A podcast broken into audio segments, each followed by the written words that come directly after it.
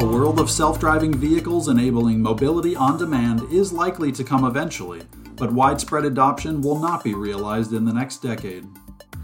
With peak autonomous vehicle hype having passed, the market for robotaxis will be limited and deployments will be localized. 2035 will see less than 800,000 autonomous mobility vehicles sold globally in that year, according to the latest outlook from S&P Global Mobility.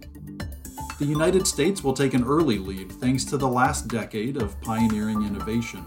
But mainland China will eventually become the largest volume market for autonomous mobility as a service vehicles. Robotaxis do hold the potential to revolutionize personal mobility through the efficient use of shared fleets.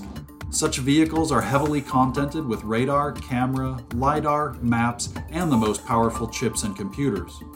This makes them a lucrative opportunity for the supply chain, but for the next decade and more, automated driving, in cooperation with, not replacing drivers, will be the centerpiece of supplier business.